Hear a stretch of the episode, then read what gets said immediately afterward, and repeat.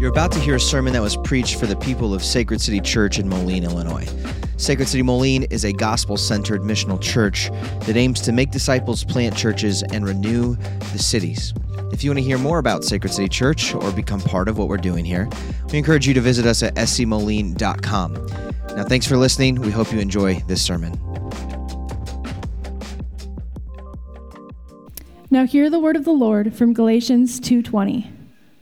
I have been crucified with Christ. It is no longer I who live, but Christ who lives in me. In the life I now live in the flesh, I live by faith in the Son of God, who loved me and gave himself for me. This is the word of the Lord. Uh, if you were with us last week, we started a brand new sermon series uh, called Cultivate. We're, we're talking about what it means to grow both deep and wide as a church, what it means for our, our roots to sink down deep in the gospel of Jesus Christ, to know God's word, to love his word, to, to mature through the, the absorption of God's word, at the same time, realizing that God has called us to go make disciples. He's called this church to be an evangelical, a gospel proclaiming family that, that God intends to use that family to bring more people into the family of God. And so, really, the aim of this sermon series is to help us as a church refine and reinvigorate that disciple making culture. And last week we started out with, with the scripture that was read right at the beginning of, of our baptism liturgy this morning the, in the Great Commission. When Jesus tells his disciples before he ascends into heaven, he says, All authority in heaven and earth has been given to me. Go therefore and make disciples of all nations, baptizing them in the name of the Father, and the Son, and the Holy Spirit, teaching them to obey all that I've commanded. And so this sermon series really, the, if, if you're talking about our solar system, that passage is the sun that everything uh, revolves around. Everything orbits around that passage. And each week we're going to take a step in. We're going to zoom in a little bit each week to ask the question, what exactly does that entail? What does it, what do we mean when we say go make disciples? What does Jesus mean when he commands us to go make disciples? And, and what, does, what does it look like? To be a disciple maker. Now, one of the things right from the jump that we must realize is that becoming a disciple of Jesus is no small thing. Becoming a disciple of Jesus is not a minor change to your life. It's, it's not merely saying a prayer so you'll get into heaven. It's not merely a, doctrinal affirmation, and, and, it is not merely a logistical edit to your weekly rhythms where now your Sunday mornings suddenly get more busy, right? You've got church to come to. Becoming a disciple of Jesus is a total and comprehensive overhaul to your life. The whole thing changes. Your life now transforms now, if you don't want your life to change at all, I would recommend not following Jesus. Because the primary thing that Jesus wants to do in your life is bring change to you. In fact, he it, the, the, the, change that Jesus brings is so profound that, that even in our liturgy this morning, we heard it, it uses language of new life. In 2 Corinthians uh, chapter 5, verse 7 says, um, If anyone is in Christ, he is a new creation. The old is gone, gone the new has come. It is such a profound change.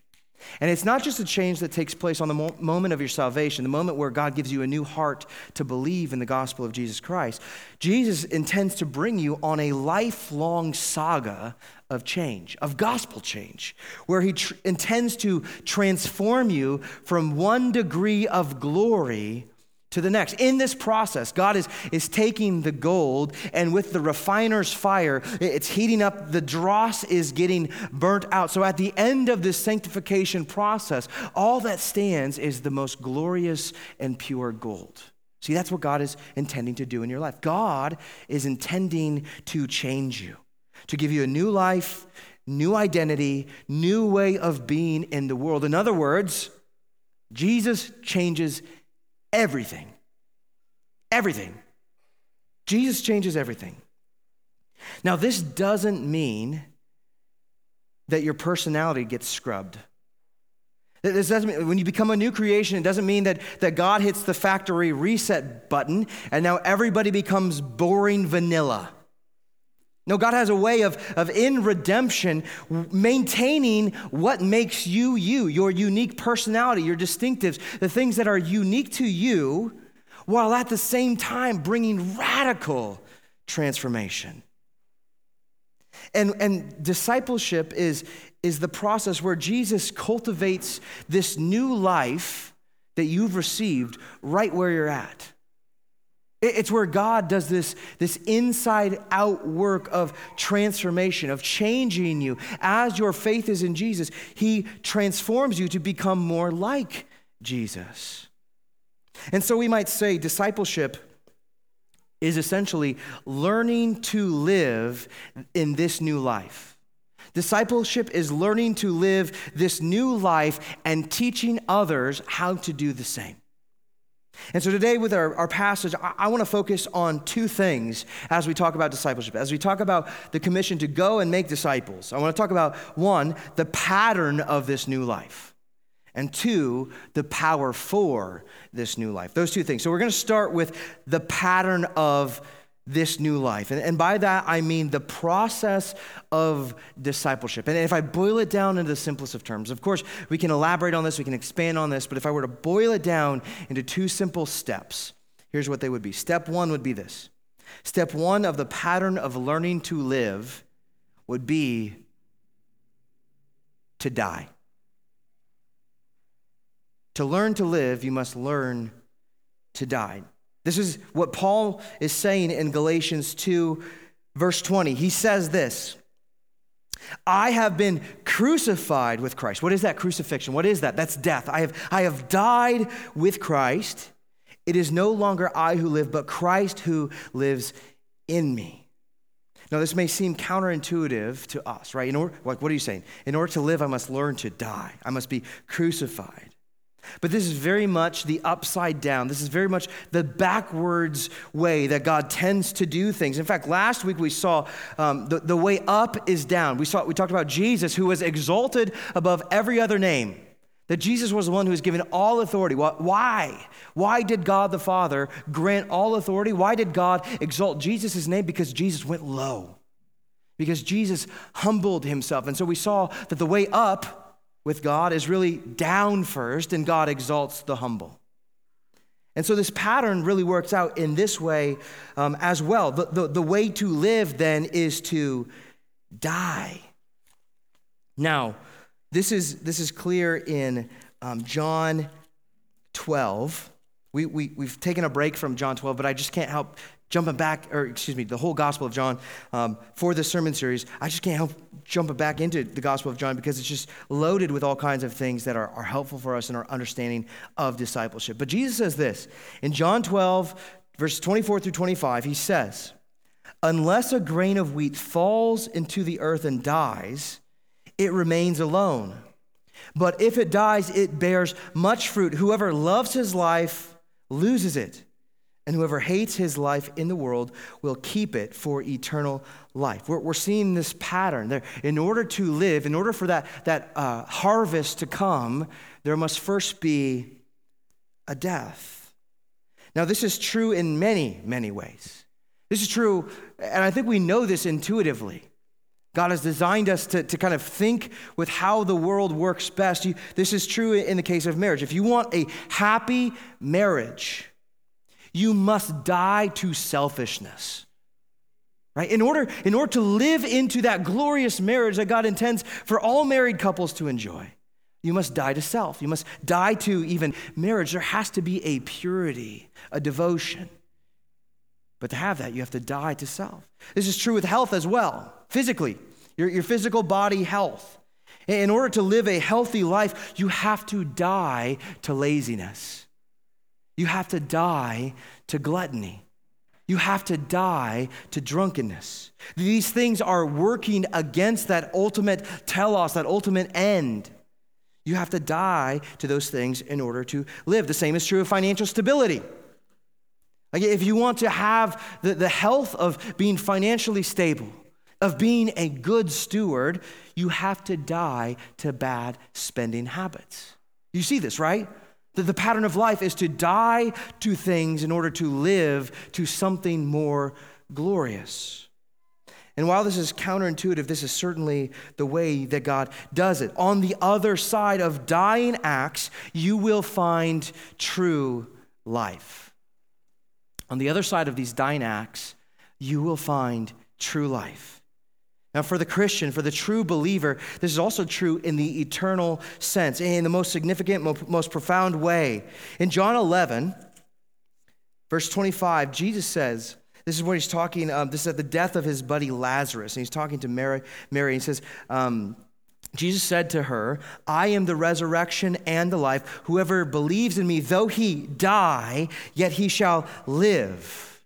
So, even in the ultimate sense, that as Christians, our faith is in Jesus, when we die, when our, our time on this earth elapses, that does not mean life stops. In fact, there's a more glorious life to come, a life of glory. And the reason that's true is that it is the pattern for Jesus' own life, who, who lived and died, and he was raised by God's power. The reason why this is true for us is because Jesus gave himself to this pattern. He lived, he died, and was raised again to new life, never to die again, the book of Hebrews tells us. And it's because Jesus has died. The Apostle Paul says here in Galatians 2 I have died with Christ, I have been crucified with Christ. Now, this is true of all Christians. This is not just true of the Apostle Paul, who, who has a unique station in God's church. This is true of all Christians. 2 Timothy 2 speaks to this. Romans 6 speaks to this. But if, if we have in fact died with Christ, be crucified with Christ, in, in what way is that true? In what way have we been crucified with Christ? Well, certainly not physically, because none of us were born when Christ was crucified. And though it was not a physical death with Christ, no, we were not physically crucified with him, we were crucified with him in a real and spiritual way. Now, actually, what, what the Apostle Paul, if we back up in Galatians 2 to, to verse 19 that precedes our passage, we can see uh, the Apostle Paul shedding more light on this. What exactly does he mean? He says this For through the law I died to the law so that I might live to God. He says, I have essentially, he says, I have died, I've been crucified with Christ. I have died to the law. Now, we, we don't have enough time to really unpack the whole intent of the book of Galatians, the letter of Galatians. Um, but really, the, the entire point of, of the Apostle Paul writing this letter to the church in Galatia was to dismantle a, a a very dangerous misconception that was circulating around the church. The church at that point was, was composed of, of both Gentile believers and Jewish believers. And the Jewish believers, they had a, they had a deep and profound appreciation for the law of God, the Torah. Uh, the Ten Commandments and all of the other uh, the commands that God gave throughout the book of Deuteronomy, they had a love for the law. And so, as the gospel was preached, we took the works of the law and they were trying to marry them together and say that in order to be saved, you must not only profess faith in Jesus Christ, but you must do the works of the law. But Paul, he, he takes great care in addressing this misconception. He says, Yes, Jesus died, but his death was so sufficient his life, his perfect life, was so sufficient that, that you, all you must do to be saved is to believe in his name. Now, this is still very much a, a, a, Jesus plus works gospel that circulates today, where, where many people have this, this mindset that Jesus did 70% of the work and it's up to me to do the other 30. Or Jesus did 51%, I've got to do 49%. In order for me to be justified, in order for me to have acceptance from God, I not only have to believe, but I have to do the right things. And what this is, this boils down to a works based righteousness a righteousness that, that not only depends on Jesus' work, but my work as well. That my work, this is what it says, that my work influences my status before God. The things that I do, the things that I don't do, those things bear great work, great significance as I stand before God, and my my um, my the jurisdiction, the the the the judgment of God is going to depend on those things. Now, this is so pervasive that if you were to ask a nominal Christian, somebody who is a Christian in name only, what they, why they think they're getting to heaven, they would likely say, Well, I think I'm getting to heaven because I'm a pretty good person. I think I'm going to heaven because, you know, I've certainly done bad things, but I think I've done more good things than bad things. What we need to see is that this is simply works based righteousness. They're pointing to what they've done, they're pointing to their successes, their wins, rather than the work, the successes of Christ. They think they've achieved God's favor by their own merit, by their own work, by their own acts. Now, you need to listen very carefully. If you believe this, if you believe your work will justify you before God, then you do not truly believe the gospel. Because the gospel is that by grace you have been saved through faith. This is Ephesians chapter 2, another, another letter that the Apostle Paul wrote. In verse 8, he says, for by, for by grace you have been saved through faith, and this is not of your own doing, it is the gift of God, not as a result of works, so that no one may boast. See, if you're looking to your works to justify yourself, they will blow back in your face. What Paul is saying here is he says, I've, been, I've died to the law, I've been crucified with Christ. Paul is saying that Jesus is such a strong and mighty Savior that he could do it all for me. That Jesus could perfectly keep the law that I failed to keep, that Jesus could live the perfect life that I so many times have failed to live, and his death could pay the price for my sins, a price that I cannot afford to pay in myself.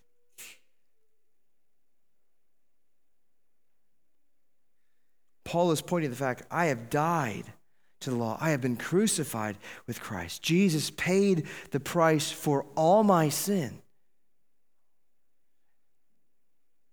And not only that, but Jesus graciously gives me his righteousness. So, so that when God looks at me, he doesn't see my failures, he doesn't see my successes. What he sees is the perfect works of Christ. See, this is what it means to be justified. It's not me, it's not my works. Now, if we're honest about this, if we're honest, if we, if we really think about this, we have a hard time getting our minds around this, don't we? To think that Jesus could totally and absolutely justify me without any contribution from me. Because there's something in us that wants to be able to take credit for it. There's something in us that wants to say, like, listen, I know that Jesus, I mean, even if it's 1%, I know Jesus did 99% of the work, but man, I'm so glad I could chip in that 1% to get me elevated.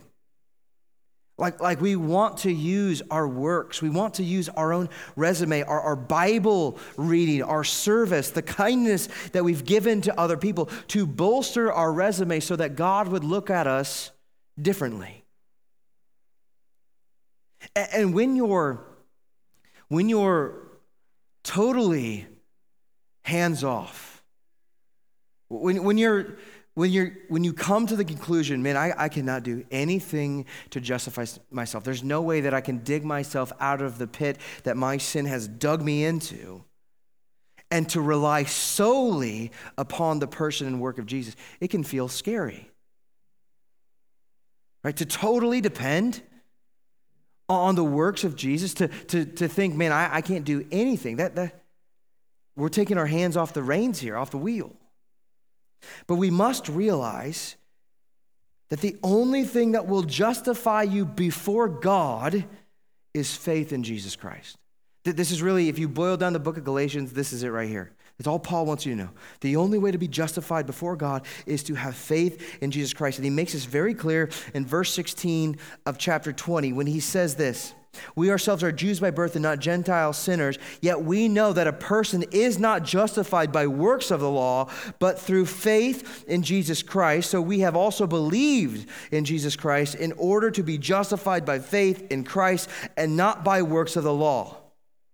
Because the works of the law will, no one will be justified. Now, just as Paul says he's been crucified with Christ, he too is also raised with Christ. This is the second step in the process, right? The first, the first pattern, the first step of the pattern of discipleship is to die, and the second is to live, to receive the resurrection life in which Jesus gives us. You can see this in verse 20 of, of Galatians 2. I know I'm jumping around a lot here. Galatians 2, where he says, I have been crucified with Christ. It is no longer I who live, but Christ who lives in me. And listen, and the life I now live in the flesh, I live by faith in the Son of God who loved me and gave himself for me. So he said, I've died with Christ, I've been crucified with Christ, but, but I didn't stay dead. God, in his grace, raised me to me to new life. And now the life that I live, this, this, this earthly life that I live right now in real time, it's not I who lives anymore, but who's Christ who's living in me, who's living through me. See, this is the, the, the, twofold pattern of discipleship, of, of dying and being raised to this new life with Christ. Now, the, the big question that follows then is what does this, this new Christ animated life look like? And by Christ animated, I mean the fact that Christ now is living through us. What does this life look like? Now, there's going to be some people who says, who say, listen, it, because it's all grace, because God is, is so gracious and willing to forgive, it doesn't matter what you do. So just keep doing what you're doing. Keep doing what you're doing. Keep go, doing the old sinful things and then confessing your sin on Sunday, and then just have this pattern of, you know, you can just keep pressing on. But one of the things that the Apostle Paul makes very clear to us in, in Romans chapter 6, which is another point, uh, passage that talks about this, this um, death to life pattern, he, he says this What shall we say then? Are we to continue in sin that grace may abound? By no means. How can we who died to sin still live in it? Do you not know that all of us who have been baptized into Christ were baptized into his death. We were buried, therefore, with him by baptism into death, in order that just as Christ was raised from the dead by the glory of the Father, we too might walk in newness of life. What, what God intends for us as we receive this resurrection life, this new life in Christ, is that our lives would change. That our lives will be pointed at a new kind of standard, a new glory. Now, one of the, the difficult things about navigating Galatians 2:20 is when people hear that the Apostle Paul died with Christ, that he was crucified with Christ, that he died to the law, they take that to mean that, that the law has become obsolete. And by what, what the law is, is God's standard of living, of how do you live best in the world God has designed. And so there's this misconception if Paul died to the law, that means that the law has become irrelevant, that it's not helpful anymore. But actually, it's, it's totally opposite. When Paul dies to the law, it means he no longer uses the law to try to justify himself, but true faith makes us eager and now able to obey the law. See, without true faith, without the power, indwelling power of the Spirit, which, which Paul equates to Christ now living in us, we are unable to live according to the law. But by the power of God that's at work in us, now our steps are realigned to God's command. And that means the resurrection life that Jesus gives us is now pointed toward righteous living, toward, living a, a life that God deems honorable and glorious. If you keep reading through the book of, of Romans, you, you find this, this phrase that Paul used. I love this phrase. It's called the obedience of faith. The obedience of faith. Obedience being, being a product of true faith. That when you believe Jesus has justified me, now I begin living like that's actually true. Now, this brings us to another aspect of discipleship. Another aspect of dying, this pattern of discipleship of, of dying to live, that Paul mentions in other places. We, have previously been talking about justification. How do you know that you're standing before God is secure, right? That once and for all judicial um, decree that you are declared righteous. Well, now there's another, there's another aspect to this. While justification is a once and for all verdict that God gives, that, that even right now in real time, though your heart is laced with sin, God declares you righteous in Christ. But in real time, we are not always living righteously. We are, we are entangled with sin. And the process of sanctification is this ongoing outworking of, of God taking away the old self the sinful ways, the ways of the world, and bringing us into his newness of life. And this is, this is articulated for us very clearly in Colossians chapter 3. Let me, let me just um, read to you here. I'm actually going to back up a little bit further than what I told the slide guide to do. I'm going to start with, with verse 1. If then you have been raised with Christ, so again, died to sin, I've, I've been crucified with Christ, and now you've been raised with Christ, seek the things that are above where Christ is. Seated at the right hand of God, set your mind on things that are above, not on things that are here on earth. For you have died, and your life is hidden with Christ in God. When Christ, who is your life, appears, then you also will appear with him in glory. So here we see there's this, this changing of mindset that takes place. That, that the old self was set on worldly things. That's why, why Paul says, hey, if you've been raised with Christ, set your, set your gaze on him who's seated with God on the heavenly things.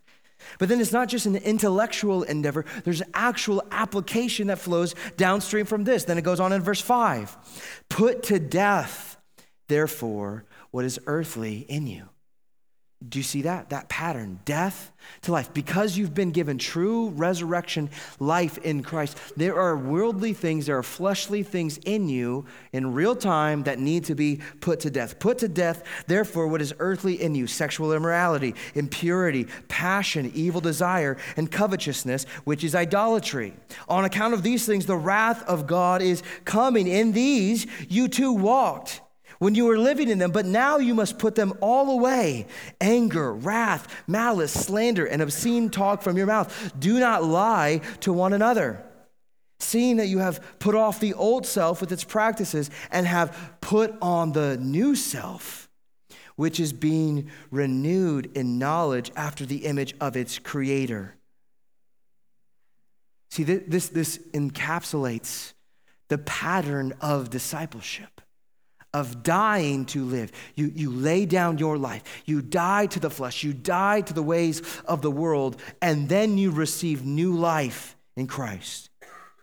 In other words, you, you put to death the earthly things, you put to death the old self so the new self can truly live a magnificent, Christ bought life.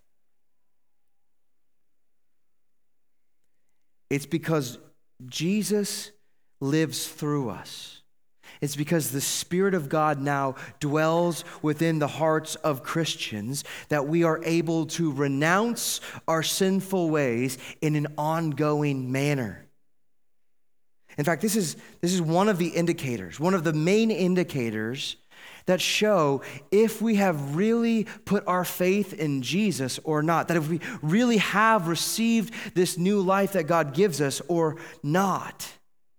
If you have, then you're putting to death the old self.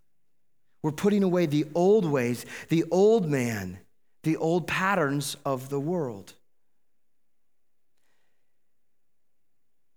Now, this work of, of dying and living, of, of constantly examining your life, of, of being mindful, to have your mind set on the things that are above, to be aware of the work in your life that God is doing to transform you and to change you from glory to glory, this can take a lot of energy from us. A lot of bandwidth spent thinking about discipleship, of, of what does it look like to honor Lord in the everyday stuff of life. This is hard stuff. This is why Jesus said to his disciples that the discipleship, like following him, is, is nothing short of taking up your cross and following him. It's why the Apostle Paul says, I die daily. This, this ongoing pattern of death and life. If, if you are following Jesus, this will be the true cadence of your life too dying to live. And I, I would even say it like this discipleship, following Jesus, is dying a million little deaths. But on the other side is a better, more glorious, more joyful life that awaits. See, we, we die to our sin. We die to the old self. We, we're dying these little deaths, but on the other side is the glory of resurrection life. And each time we go through this process of, of, confessing, of repenting, of turning from our sin, of dying to our sin, or, or, or some of the Puritans, they would call it the mortification of sin.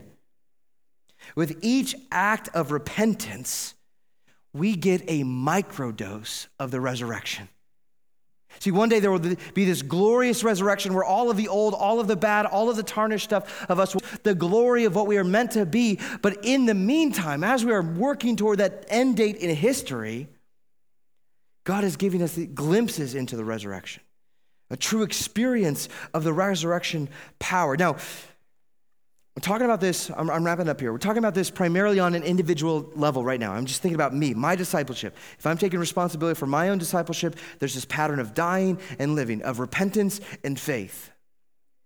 But what happens when you gather a bunch of individuals who are doing that together? What happens when, when you have a whole group, a, a missional community, a group of missional communities, a church like ours that are doing this together? What happens is you get a resurrection community. A community that is defined not by our works, not by what we do, but by the work of Christ, his life, his death, his resurrection, that is now being realized in real time. And in that, a discipleship culture is produced where you have a group of Christians who are putting off the old self so the new self would come to life. The glory of the new self would be visible to all.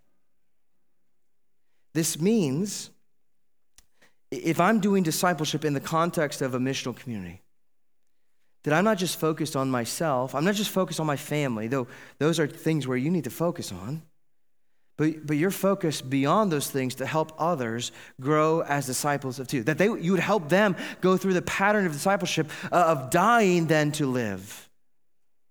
And here's the thing that we must, we must understand if we as a church stop dying to sin together, if we just call a truce with the way of the world, if we, we say, you know what, it's too much to, to resist the temptation, too much to resist the noise of the outside world, of what culture is telling us what's normal now. They're just trying to rewrite God's standards. And we say, you know what, we're, we're just going to stop fighting sin. We're going to stop dying to sin together. That means the church altogether will die.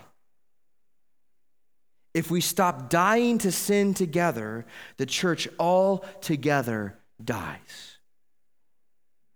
And so the life, the longevity, the pro- prosperity, posterity of the church depends on this cycle, this pattern of dying and receiving the resurrection life to live. So we must bear fruit in keeping with repentance. Together, we must give ourselves to the work of putting to death the old man so the new man may come to life. And, and like I mentioned a moment ago, this, this sounds exhausting. It sounds exhausting, right? And it's impossible. It's impossible to do this in your own strength. You can't white knuckle your way, just as you can't justify yourself.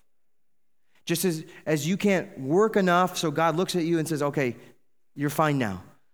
You cannot sanctify yourself. It is a production of the Holy Spirit. You cannot do it in your own strength. That's one of the things that, that the Apostle Paul says in, in Galatians. He says, having begun your walk by the Spirit, do you, do you intend to, to carry it on by your own self? No, you, you must depend upon the Spirit of God to bring this about.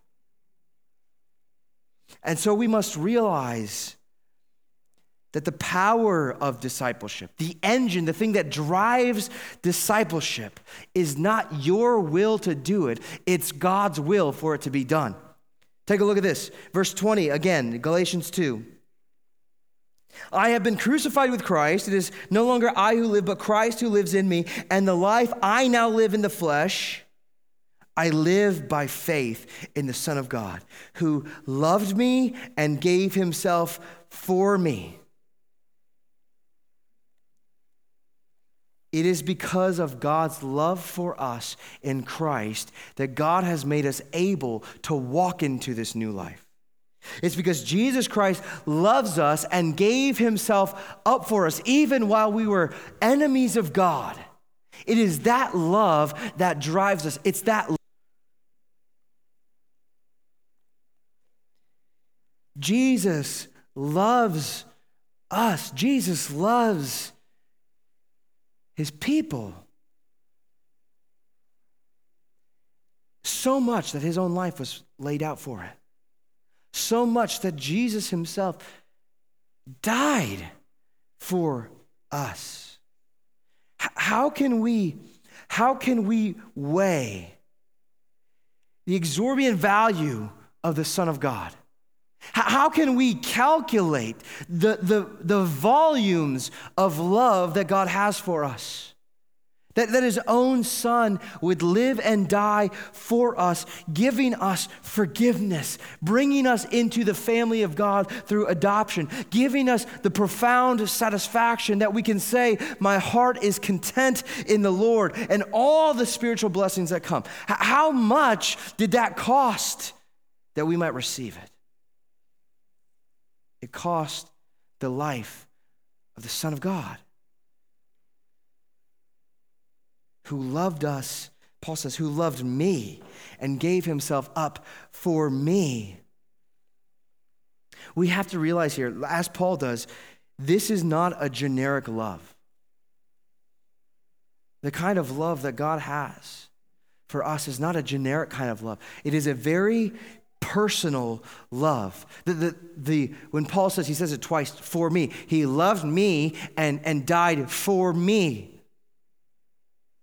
In fact, John Calvin says this for me is very emphatic. Like, like Paul is emphasizing, like it's not just this, this general thing, it's a very specific thing that, that God's love was specifically directed towards the Apostle Paul. God's love is specifically directed towards us. Calvin says it would not be enough to consider that Christ died for the salvation of the world unless each individual specifically applied to his own person the efficacy and enjoyment of that grace. So you, you don't understand the, the glory of God loving the church throughout the ages. You don't understand the glory of God loving the world, that He'd give His Son up for them until you understand the profundity of God loving you